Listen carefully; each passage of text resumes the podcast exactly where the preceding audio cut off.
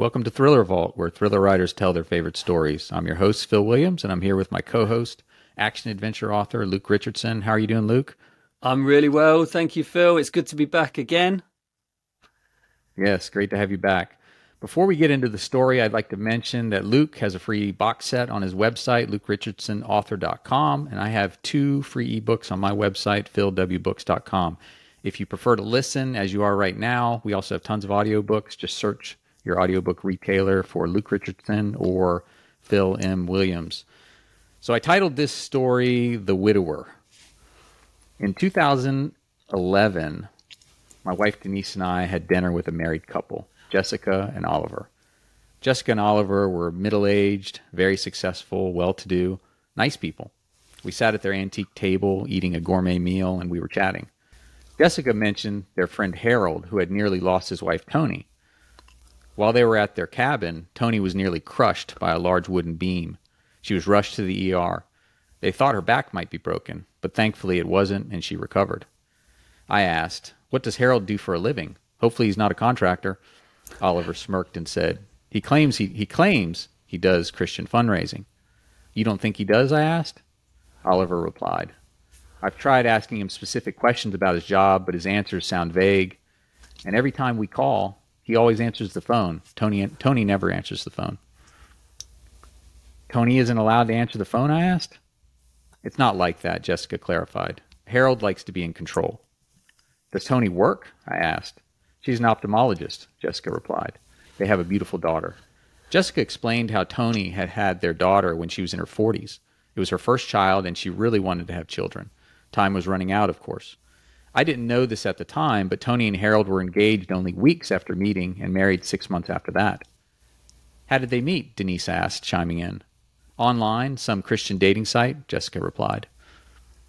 Harold's Christian mingle profile read like this 40s, six feet tall, with a toned physique, wavy brown hair and brown eyes. It said, I'm an outgoing, fun, caring, sincere, growing man of God, one who is very young at heart, is passionate about life, has a great sense of humor, and who communicates well. Friends would also probably add that I'm an active, adventurous, trustworthy, sensitive man who has a heart for others, especially children, and is a good listener. Even though I've never had any children, I'm a dedicated uncle to 15 nieces and nephews. I'm also usually described as being tall, dark, athletic, and attractive. This guy sounds just like me. No. uh, notice he doesn't. Notice he didn't include humble in his long list of superlatives. In the in the in the car on the way home, I said to Denise, "That Harold guy seems like a creep. Who the hell doesn't let their wife answer the phone?" We don't know that that's true. Denise replied, always the voice of reason. I'm not going to let you answer the phone anymore, I said. She's like, good. I don't want to answer the phone, Denise replied. I said, uh, I bet he's, un- I bet he's unemployed. Probably tells his wife he's going to work, but then goes to see his mistress or maybe some massage parlor. Denise frowned at me. Now you're being mean. And I said, uh, lots of guys go to massage parlors. I had no evidence whatsoever to back up my massage parlor assertion. Denise said, that's gross. A year later, we had dinner with our wealthy friends again. Jessica and Oliver's demeanor was subdued as Harold had suffered a terrible tragedy the day before. They went hiking in the Colorado Rockies, and Toni fell off a cliff. She died, Oliver said. Oh my God, Denise replied. I feel so terrible for Jane, Jessica, Jessica said. Jane was Harold and Toni's daughter. I'm so sorry to hear that, I replied. Harold has had some terrible luck, Jessica said. His first wife died in a car accident. That's awful, Denise said. What kind of car accident? Like a drunk driver? I asked. No, she was trying to change the tire on their Jeep and it fell on her, crushed her, Jessica said. That's terrible, Denise said. I thought for a moment, the wheels turning in my mind. I asked, Was she by herself? No, Harold was with her, Jessica replied. Why didn't he change the tire? I asked. I don't know, Jessica replied. I don't know all the specifics. I blurted out, I think Harold's a murderer. I regretted the words as soon as they came out of my mouth. I had no tact whatsoever. Uh, their friend was grieving the loss of his wife, and I was calling him a murderer. Jessica and Oliver, you know, they're they're they're kind, nice people. They took my rude comment well. Uh, Jessica said Harold would never. It, it was an accident. Oliver said it, it's it's just a tragedy. Are the police investigating? I asked. I think they ruled it an accident, Jessica said. In the car on the way home, I said to Denise, That dude's a murderer. I was expecting Denise to admonish me for my rudeness, but she said, I know, I think he is too. There's no reason to crawl under a, t- a car to change a tire, I said. At the time, I didn't know all the details about the death of Harold's first wife, Sandra Lynn. She went by Lynn. Like Toni, Lynn was a devout Christian, attracted to Harold in part because of his faith. Her tragic death happened on the night of May 6, 1995. At the time, Harold told a sheriff's deputy that he pulled over on that Colorado roadside because his tire was low. Harold removed the lug nuts and the tire while Lynn held the flashlight. Harold went to the rear hatch of the Jeep and threw the old tire inside. When he did that, the Jeep fell off the jack and crushed Lynn, the Jeep on her back, specifically the rotor. Lynn was flown to Swedish Hospital near Denver, but she had no pulse and no blood pressure. She died in surgery a few hours later. After Lynn was airlifted, Harold was given a ride by another deputy to the Swedish hospital to meet her. Harold told his story to the deputy, but added a new wrinkle. Harold mentioned that he thought Lynn had crawled under the Jeep for a lug nut. Harold, being a chatty Cathy, told another deputy that the factory jack was sticking and not working well, so he used a boat jack on a cinder block. Harold had placed the boat jack under a round axle, making it very unstable. Harold thought the cinder block broke when he threw the tire in the back. At the same time, Lynn had crawled under the vehicle to grab, the, grab that lug nut. Somehow, Lynn was rescued from the vehicle, but Harold didn't know if he pulled Lynn from the Jeep or the people who had stopped to help pulled her from the Jeep. Incidentally, there were three jacks at the scene, but Harold had said he only used one. He then changed his story, saying he used the second one to jack up the Jeep and to get the vehicle off Lynn. The autopsy corroborated Harold's story of Lynn being crushed by the Jeep. She had no defensive wounds, suggesting she was not forced under the vehicle. While investigating the scene, a deputy noted and photographed what resembled a boot print on the front passenger fender. Despite the evidence that suggested foul play, the sheriff's office ruled Lynn's death was accidental. Lynn and Harold wanted children, but Lynn had several benign tumors, which were supposed to be removed the upcoming summer. According to her doctors, after her tumors were removed, Lynn should have been able to have children. According to Harold, this was the reason both Harold and Lynn had $300,000 life insurance policies. While Denise and I speculated on Harold's guilt, U.S. Park Service Ranger Mark Flaherty interviewed Harold at his Denver home. Harold had declined the initial interview, citing his need to tend to his daughter, hence the home visit by Ranger Mark. Ranger Mark arrived at Harold and Toni's home on the morning of October 1st, 2012. Harold led Ranger Mark into a room where he turned on a computer and showed a slideshow of pictures of Harold, Toni, and their daughter Jane. Harold wouldn't answer any questions until the slideshow was over. This to me is so weird. Imagine being Ranger Mark and the spouse of your victim won't answer any questions until you watch some slideshow showing what a happy family they were.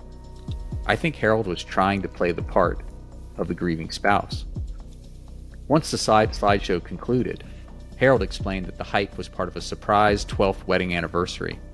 Harold said that a few months earlier he had gone to the Rocky Mountain National Park for what he called a scouting trip to find the best place to take Toni. He originally planned to go to Bear Lake, which is a flat, easy hike with a beautiful lake that reflects the surrounding mountains. The hike was popular for these reasons. But Harold decided against Bear Lake because he thought too many people would be around. Harold wanted a private, romantic setting, so he chose the Deer Mountain Trail for their anniversary hike.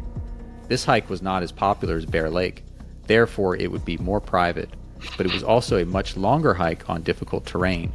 It wasn't the best hike for Toni, though, as she had bad knees from her time as a basketball star. Harold had covertly coordinated with Toni's office staff to clear her appointments on that Friday. They even put fake appointments to preserve the surprise until the last moment. Harold hid in an exam room, posing as Toni's fake appointment. Then he surprised I her wouldn't with trust trip. it. This all sounds so immature to me. He's hiding in an exam room, doing all this elaborate coordination. It seems so forced. I mean, what would what would your what would your I know my wife would be like, "What are you doing? Why why wouldn't you just tell me the night before? You could surprise me. I would have been fine." But now I, now you sent me to work, and now I got to go home and pack, and we could have done all this last night, and I would have been able to sleep in, and blah blah blah. You know, what, what would your wife do do if you did something like that? I think she'd be the same. She'd be sort of. I like the surprise, but this is all a bit a bit over the top. But also, I'm thinking if he was being, um, if if he was like a calculating murderer, why would he bring all these other people in as accessories, as the um, the staff and whatever? Or maybe that's the reason because he's trying to look romantic to them. Is that what you think? To add add add yeah add validity to the story, right? And so he can say, "Oh, ask ask Marie, her assistant. She'll know how much I loved her and how I was really trying to do this." You know. yeah, same same reason why he probably had those photos up. That that's photo slideshow for the for the Ranger, right? He's like, "Look at how happy we were," etc., etc. I mean, it's just it's just really odd. So they they packed up the jeep, uh, not not the same jeep that killed his first wife, but a new jeep weirdly enough, it, it's the same Jeep Cherokee model. Like it, it looks very similar, right? So it's it, that's that in and of itself is creepy. Like if if I ha- if I bought a Jeep and it crushed my wife and killed her, I wouldn't buy. I would buy a different vehicle. I think. Definitely. I don't think I would. I mean, I'd be buying some little yeah, I mean, lightweight just, Japanese car that that weighs about yeah, you know, five hundred pounds and couldn't kill yeah. anyone. You know. Yeah, exactly, exactly. And unless you're this guy and he's like, "Hey, that did the job, so we're going to get another one." So then they drove 90 minutes to Estes Park, which is in the Rocky Mountains. On that Friday evening, Harold and Toni checked into the Stanley Hotel, which I don't know if you know this, but that that's the hotel which inspired the setting for The Shining by Stephen King. Uh-huh. On on Saturday, they drove to the trailhead between 1:30 and 1:45 p.m. And this also struck me as very suspicious. The Deer Mountain Trail, I looked this up. The Deer Mountain Trail is a four hour hike. As somebody who's a, a hiker, I, it's not smart to start a long hike this late in the day, especially you know when you're when you're, um, for example, uh, Toni had some bad knees from her time as as a basketball star. So you're going to start this long hike with someone who's got bad knees late in the day. Uh, it just seems suspicious to me. Anyway, they hiked the first three miles through the meadow into the pine forest and up the mountain. Instead of taking the last leg up to the Deer Mountain summit, they went off trail searching for a romantic lookout spot. At about 3:30, they found a nice rocky outcropping atop a ridge. They had lunch for about an hour. They had planned to leave at 4:45 to make it back to Estes Park for an 8 p.m. dinner reservation at a fancy steakhouse. According to Harold, Toni spotted turkey and deer with their binoculars, so they stayed on the mountain a little longer. This is another red flag to me. Why would they stay longer on the mountain if they had 8 p.m. dinner reservations? It took them two hours to make it to the ridge where they had lunch. Therefore, it would probably take you know two hours to make it back. Even if they left on time, they'd be cutting it close. So they were planning to leave the mountain at 4:45 p.m.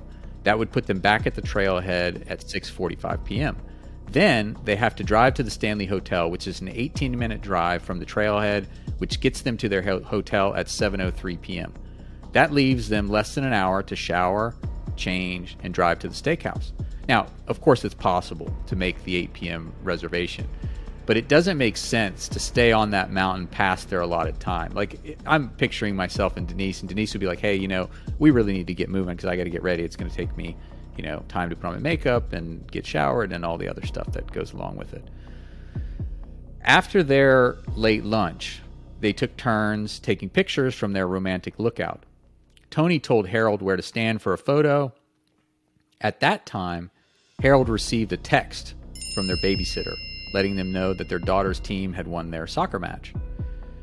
As Harold checked his phone, he saw a blur out of the corner of his eye. When he looked up from his phone, Toni was gone. Harold looked over the edge. She was lying on the rocks below. It took Harold 45 minutes to climb down the mountain to get to her. She was unconscious but alive. Harold dragged her to a flatter area where Toni would be more comfortable, and so he and so he could give her CPR. Harold told the Rangers that Toni's head, head and shoulders bounced against the rocks as he dragged her, leaving a bloody trail. Then Harold called 911. This, by the way, is a huge red flag for me. If I were trying to drag an injured person, I would pick them up under their armpits and drag them. This is just common sense. Their head and shoulders should never touch the ground at all. This is seriously sketchy to me. It seems like something a psychopath with no self awareness might say. I don't know. What do you think about that, Luke? It's the same thing when you said it. So he drags her by the ankles, like Yeah, with a with a poor woman, head like- knocking against rocks and things. Yeah, Yeah, yeah. Ugh, brutal. but he doesn't even have the like he, he doesn't even have the awareness to not tell that like if his if his goal is murder he doesn't even have the awareness not to tell this to the cops yeah. which uh, whatever that, that that that is just a, to me is a complete But lack of but also then you'd wait that So- time to phone the emergency services as well. That would be the first thing, right? You peer over Yeah, the edge and you see the crumpled body of your wife a hundred feet below or whatever. yeah Whew. yeah right yeah now i could see like if that happened i could see maybe rushing down to try to help her but if it's going to take me a long time to get down there yeah i'm calling Yeah. Right? Because my, my initial inclination would be to, to rush to try to help, um, but but yeah, th- th- there's there's more to this, of course. Harold's story was sketchy in other ways too.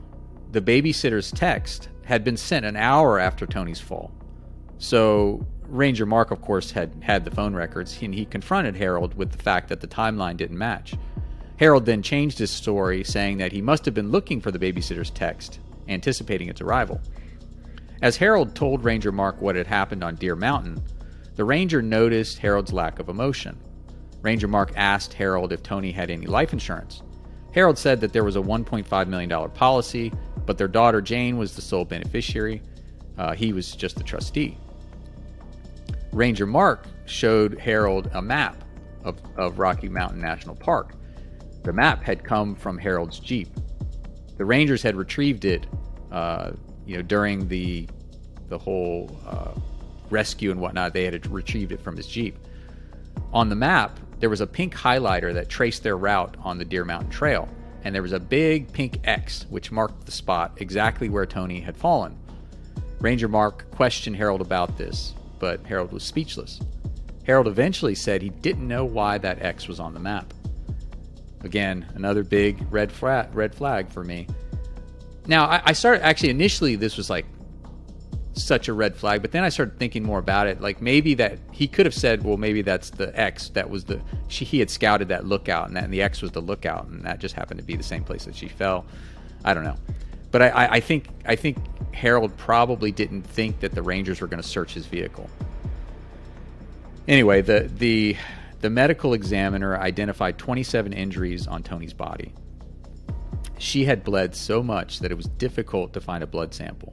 Her injuries were consistent with someone who fell from a great height, but it was what the medical examiner didn't find that was chilling. Toni had more than a dozen broken bones, but her sternum was intact. It's very common for CPR recipients to have their sternum broken during chest compressions. And if you remember, uh, Harold was on the phone with 911 saying that he was, you know, giving her CPR. The medical examiner wrote in his report the manner of death is undetermined, homicide cannot be excluded. Even before Toni's tragic death, Toni's family, the Bertolets, were quite wary of Harold. Harold had stiffed Toni's brother for their rehearsal dinner, which is usually paid for by the groom. At one point, Toni had said to her mother, If Harold makes any money, I don't see any of it.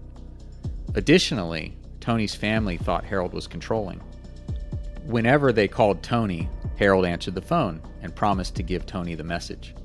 But Toni never called them back. Toni's mom had confronted Toni about this, but Toni said she never got any messages. Even when Toni was allowed on the phone, her conversations with her parents were very brief when Harold was around. This controlling behavior was corroborated by her friends, Oliver and Jessica, who had talked about Harold always answering, answering the phone.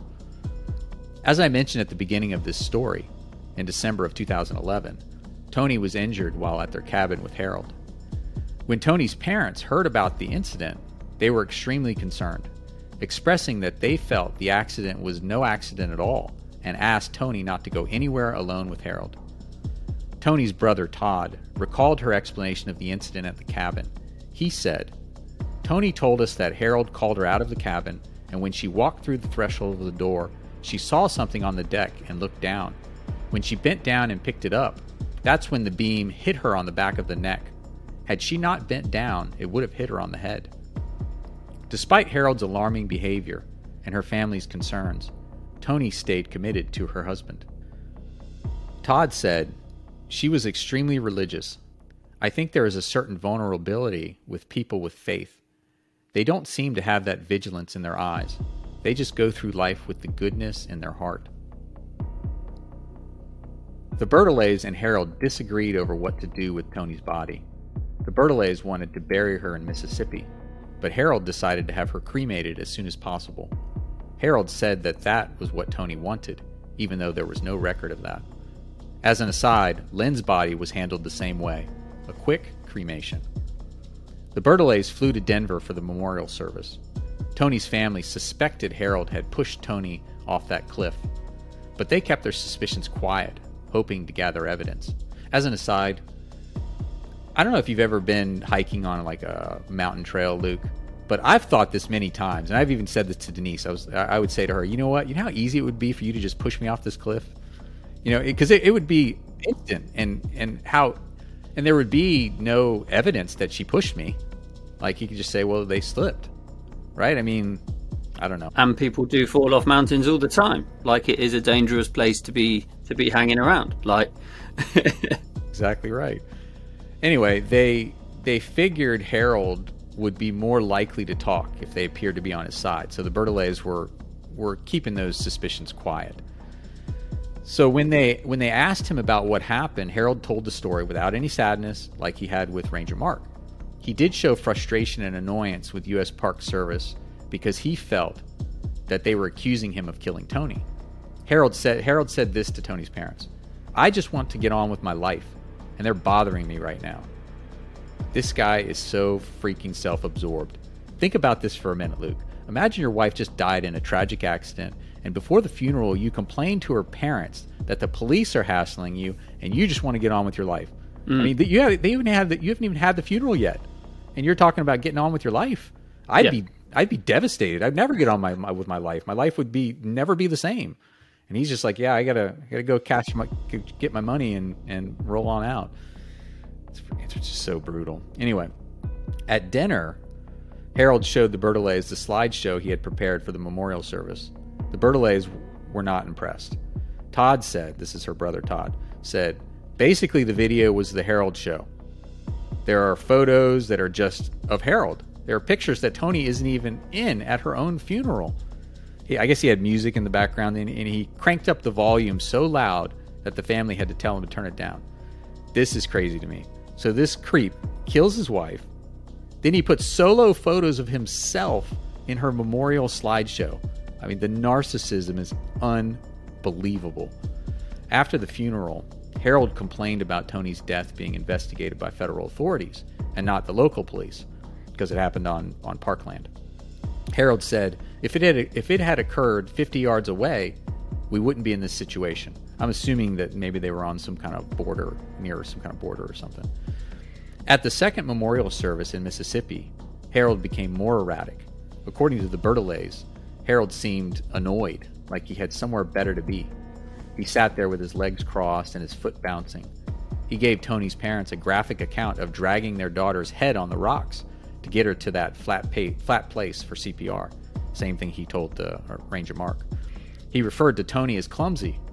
Harold expressed his anger with Ranger Mark, calling him Barney Fife, and complained that the Ranger was, was obsessed with the map in his Jeep. Ranger Mark visited the ledge where Toni had fallen. It took the Ranger 15 minutes to crawl down the mountain not 45 minutes as Harold had claimed for himself. There was an hour gap between the time Toni fell to the time Harold called 911. Ranger Mark wondered why Harold didn't call 911 right away. It's it is my opinion that he was waiting for her to die. That's what I think happened, and I think she was still. And, this is just absolutely heartbreaking to me to think, uh, to just put myself in Toni's foot in, in her shoes and what she was dealing with at that time. It's just absolutely heartbreaking. Uh, Harold had told Ranger Mark that Toni's $1.5 million life insurance policy would be paid to a trust for their daughter, but this was untrue. Harold had changed the trust prior to Toni's death. It was payable to Harold. In addition, Harold had taken out two other $1.5 million policies on Toni, one in 2001 and another in 2005. So think about how many years of the plan. So he's been planning this for 12 years.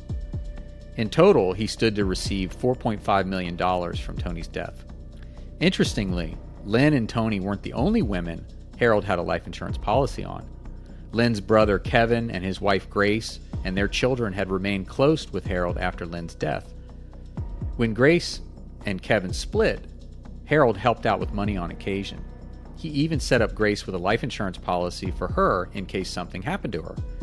Unbeknownst to Grace, the beneficiary of the $400,000 policy wasn't her children, but Harold. Thankfully, Grace is still alive. Investigators found no business in Harold's name, no partners, and no clients, despite the fact that Harold had told investigators that he did a nonprofit fundraising for churches and hospitals and was financially secure.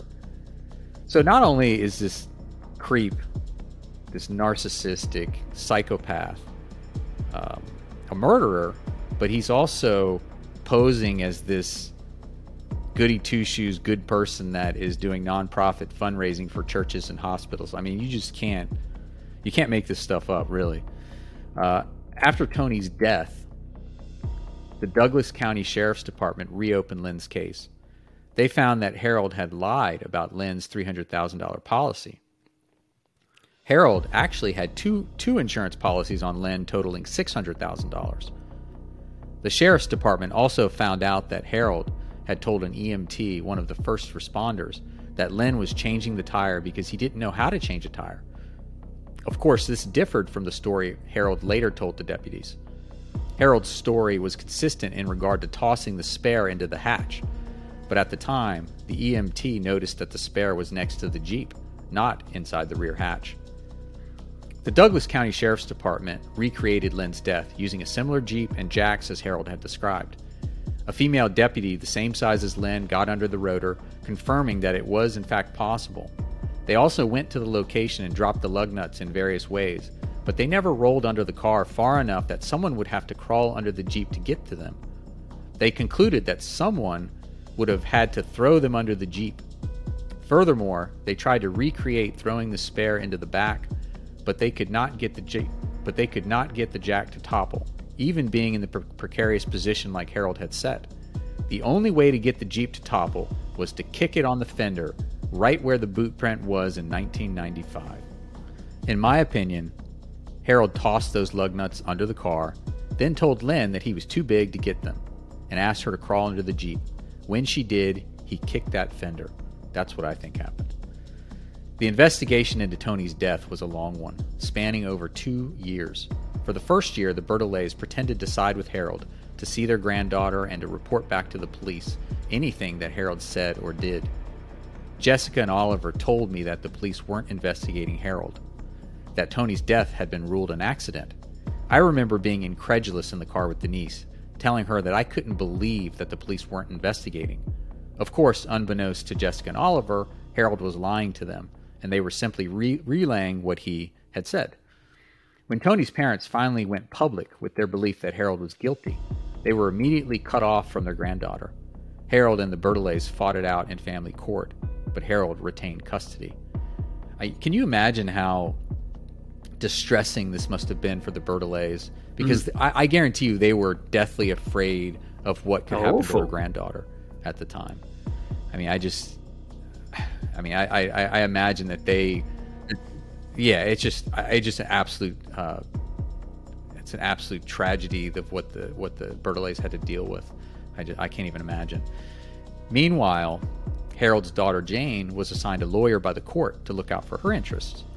Barbara Barbara Cashman was the lawyer, and she met with Jane, and she was concerned. Barbara had asked Jane if she had any pets. Jane replied that she was allergic to pets. Not that she was allergic to dogs or cats, just allergic to pets in general. Barbara thought she had been lied to by Harold. Jane said her mother was clumsy, just as Harold did. She said that her mother wasn't smart about certain things. Barbara thought Harold was trying to erase Jane's love for her mother. Jane struggled to get along with other kids in school. According to Barbara, Harold had trained Jane to be emotionally dependent on him. He did her homework for her, cut her food for her, and minimized her contact with the outside world. Harold was finally arrested in November of 2014 after over two years of investigation. He was charged with one count of murder in the first degree with a maximum penalty of life in prison. Upon arraignment, the judge denied bail, in part because of Harold's access to $1.5 million in cash, and in part given the grand jury's indictment. During the trial, it was, it was revealed that in June of 2012, Toni opened a bank account, her first individual account since she'd married Harold. She transferred money into the account, which Harold was well aware of. After that, he made nine trips to the Rocky Mountain National Park alone before the anniversary trip with Toni in October 2012. Toni might have been planning her escape, and Harold knew it. There wasn't any physical evidence. There was no sign of a struggle between Harold and Toni. In the end, the jury judged Harold by what they did have. Harold lied about nearly everything lies such as the insurance policies and Jane being the beneficiary, lies about the timeline of Toni's death, how long it took to descend the mountain, his constantly shifting stories, Toni's near death experience of a beam nearly killing her at, the, at their cabin, the map with an X to mark Toni's death spot was considered. Also, and I think this is a, a very, this is probably the biggest piece of evidence. Lynn's death was also admitted as evidence. So jurors got to see the ghastly parallels, with likely Harold's footprint on that fender. In the end, the jury thought Harold was a liar and a murderer. I agree. The jury convicted Harold of first degree murder. The judge sentenced him to life in prison without the possibility of parole. He is currently in federal prison. In late 2015, the Douglas County Sheriff's Department announced that they were suspending the investigation into Lynn's death. Harold may not have had to face charges in regard to his first wife's murder, but Lynn's murder was a key piece of evidence that convicted Harold for Toni's murder. Just before Christmas of 2015, Toni's brother Barry was named Jane's guardian. Jane moved to Miss- Mississippi to live with Barry, his wife, and daughter. Jane has shown an interest in science and medicine just like her mother. When I think about this terrible tragedy, I think back to what Toni's brother Todd said about his late sister. He said, She was extremely religious. I think there is a certain vulnerability with people with faith. They don't seem to have that vigilance in their eyes. They just go through life with the goodness in their heart. Christianity teach us, teaches that we can all be saved. But what about the sociopaths who live among us? People who have no consciences. According to psychologists, these people can't be treated. For a sociopathic predator, who better to target than the kindest people among us? So, do you think this story was true, false, or somewhere in between? Oh, so interesting, writer. You've you've changed some details of that, but I've but I've heard of things like that in the past, and it sounds very very reasonable, very true to me. This is pretty much everything is true. Now, some of the conversations that, that Denise and I had with our friends, I mean, they're recreated. So, and I changed, and I changed a few names around. But other than that, it's it, the whole thing is true. Uh, in addition to the information from my friends who knew Harold and Toni, uh, I also used Michael Fleeman's book, The Black Widower, which is right over here. Uh, it's a very good book. I also used a bunch of news articles, so you can, you know, you can look it up and find. But uh, so it's it's pretty much true to the best of my ability. It's it's one of those stories that I think is is is so heartbreaking and gritty and almost painful to listen to that that true crime stories are, aren't they? Because you imagine it and you know it. And my intention, if I was to write a story, would be to make that a bit more, a bit nicer. Do you know what you know what I mean? You'd make it a bit more. There, there would be some comeuppance. I know there was, but there would be the, the poor ladies that you know that, that, that died as part of that. You'd have some comeuppance for them or something, wouldn't you, if you were to write that? And the child that that doesn't have parents. I mean, mm. the, the one parent being in prison is good, but I mean, she lost her her mother, and yeah, I mean, thankfully she has the the the you know her mother's family, which apparently seem to be wonderful people that are taking care of her and doing all these these great things. And I, I can only imagine how much they've they've had to go through and how much how much Jane has had to go through, and I've changed her name because I don't want to use her name specifically. But mm. um, but yeah, it's just it's absolutely heartbreaking. One of the things that I thought about because I've done a lot of research in in because I've written a lot about sociopaths, and one of the things that the that I was reading in The Sociopath Next Door by Dr. Martha Stout, which is a great book. I don't know if you've read that before. I've heard it. I've heard of it. I but, haven't read um, it. Yeah, it's a really good book. Uh, it's one of my favorite. I would say it's in my top ten favorite books. But uh, in the book, she talks about sociopaths being now a sociopath isn't typically a murderer, but all the murderers are sociopaths. If that makes mm-hmm. sense. So a sociopath is basically just someone without a conscience. And most people without a conscience are just they're just kind of they're just bad people, you know. They'll they'll lie, they'll do all sorts of things. Most of them aren't, you know, collecting heads in their basement or, or, doing, you know, crazy psychopath killer things, right? They're just they're just the terrible people among us. And according to Martha Stout, she seems to think, and I've seen this number, I've seen varied numbers from different psychologists, but she seems to think that four percent of the popula- population are sociopathic, meaning roughly one in twenty five people which is staggering to me, which means that you and I both know people and you and I both have people in our lives right mm. now, uh, this moment that are sociopathic. And what she said was that they're all very different. Like there, there isn't really some there. She said there's really only one thing where she can say this kind of binds them together. And what she said was that they all love to play the victim. And I was like, oh my God, that's that's so true. So if you know people that really love to pay the victim, I would be very careful. But if you think about this case with Harold, I mean, what what what bigger victim is somebody who's a widow or a widower, right? I mean, that's the ultimate. They're the ultimate victim. You know, they've lost their spouse. Everybody, you know, feel sorry for me, even though I've just collected, you know, a million dollar policy or whatever he's got. And um, meanwhile, he gets to play. He gets to play the victim, collect all the cash, uh, prey on these these very kind Christian women who, you know, are are are really looking at the best in people. And I know and I know people like this. I really do. And they're just absolutely wonderful people that you want to have in your life. Mm-hmm. But I think that the, the flip side is that they're vulnerable to predators. And that's the scary thing. I don't know. What do you think about that? Mm, I I think you're I think there's a truth in there. I don't want people to come away from listening to this and think, "Oh, I shouldn't be nice because it makes me vulnerable to predators." Right. But I think you need to be right. aware, don't you, of um, and I think the thing that the key point that you're talking about here is is the isolation tactics. That's the red flag, isn't it? Because yeah. if you're yeah, married to someone or you've got a close friend or whatever and they're a beautiful lovely person, you'd want them to be a beautiful, lovely person to all of their friends and all of their family and everyone they know, that you'd want their light to involve, to, to brighten the lives of lots of people. You wouldn't want to keep that for yourself, would you? It's, it's that thing. That's the red flag to me is the, uh, you know, is the is, is that sort of behavior and you talked about that with with his daughter as well keeping her away from the from from others and these sorts of things and controlling everything down to as you say, that the sheriff had to come in and sit in this chair and watch this and do that and do that. It was all very much sort of a a show that this guy would put on that sort of that sort of controlling behavior. Absolutely, yeah. The isolation and the control. That's that's you're right. Huge red flags.